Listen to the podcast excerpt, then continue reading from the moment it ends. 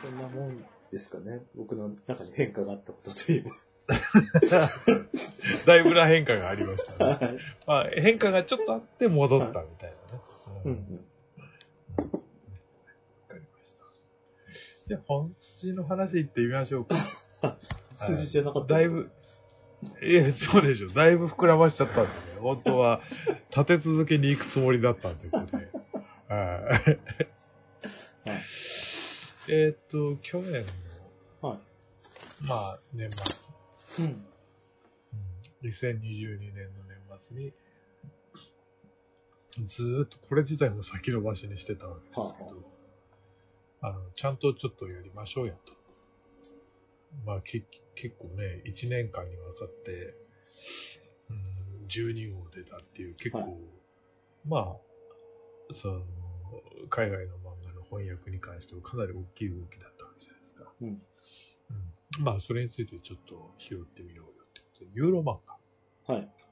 電子版うん。っていうのが、まあ、あの、1年間にわたって出てたわけですけど、はい。まあ、その作品をせっかくだからさ、うん。まあ、振り返っていこうよっていうことを始めたわけですね。はいはい。で、去年末に6作品を取り上げたんだよね、とりあえずね。うん。うーん、で、あと残りの6作品。はい。まあ、あの、なんていうのかな。もっと作品自体はたくさんあるんだけど、あの、要するに新しく掲載された。はいはい。今までね、紙版のユーロ漫画とか、うん。単行本とかで出てるうん。作品以外に、うんまあ新作がうん。あるんで、まあそれを振り返っていきましょう。はい。という話をしてたわけですね。じゃあ、今回残りはどんな作品があるんだ？今回残りは、えーうんテーレマコス、テシャングリラ、エマとカピュシン、最高の夏休み、忍びの花、ポルトガルはいはい。の6作品ですね。あ、一個抜けてるんですか？え？執行猶予。ああ、執行猶予か。そうかそうか、失礼。うんそしたら 7, 7作品になるのかな ?1、2、そうだ。4、7 5、作品うんうん。うん。一応、執行猶予はこれまでに、あの、あ、まあまあ、前にも一回話はしてますけど、けうんうん。あの、紙版でも出てないし、単行本にもなってない。はい。ジブラの作品、あ、そうかそうか。うん。失礼。じゃあ、執行猶予を一番最後にしましょうか。最後ね。はい。うん。じゃあ、それ以外でどれからいきます？じゃあ、順番でテーレマコスからですかね。テーレマコスですか。はい。はい。これはどういった作品と言えばいいんですか、オデュッセイヤです。は終わりです。い。の、前にもちょっと話したけどね。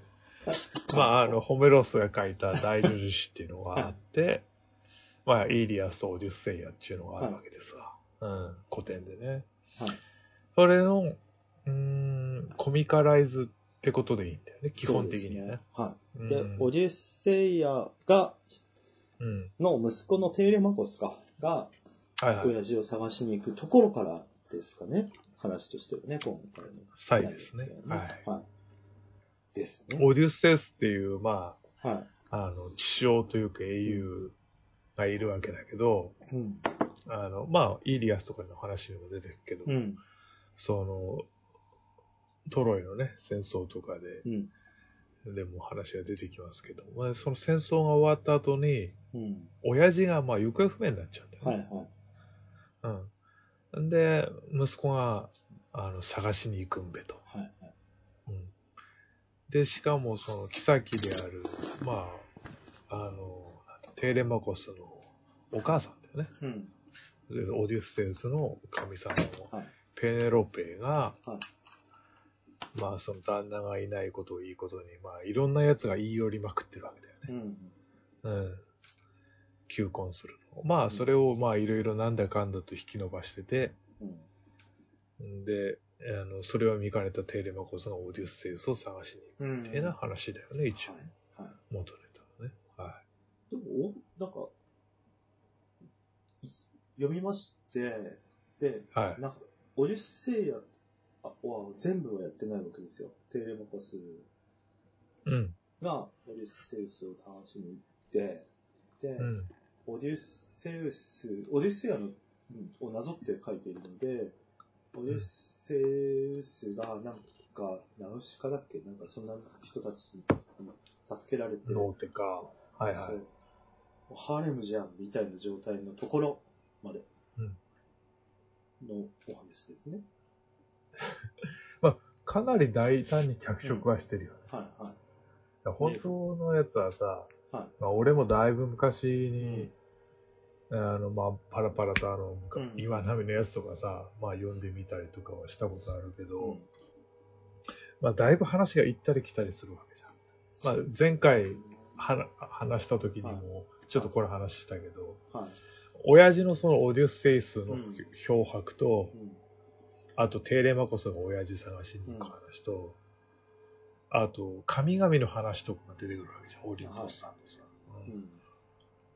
うん。で、すごいこう行ったり来たりがむちゃくちゃある話を、うん。まあ一応テーレマコスの冒険譚にギュッて絞ったってことね、ね。そう、そこに乗りつつ、冥府に行ってみたりとか、天界に行ってみたりとか、上がったり沈んだり海行ったりとか、漫画自体もなんか360度回転し続けてるみたいな構成になってたりして、まええ。あ、楽し、楽しさはあるけど、酔うなっていう感じの、展開が続くわけです。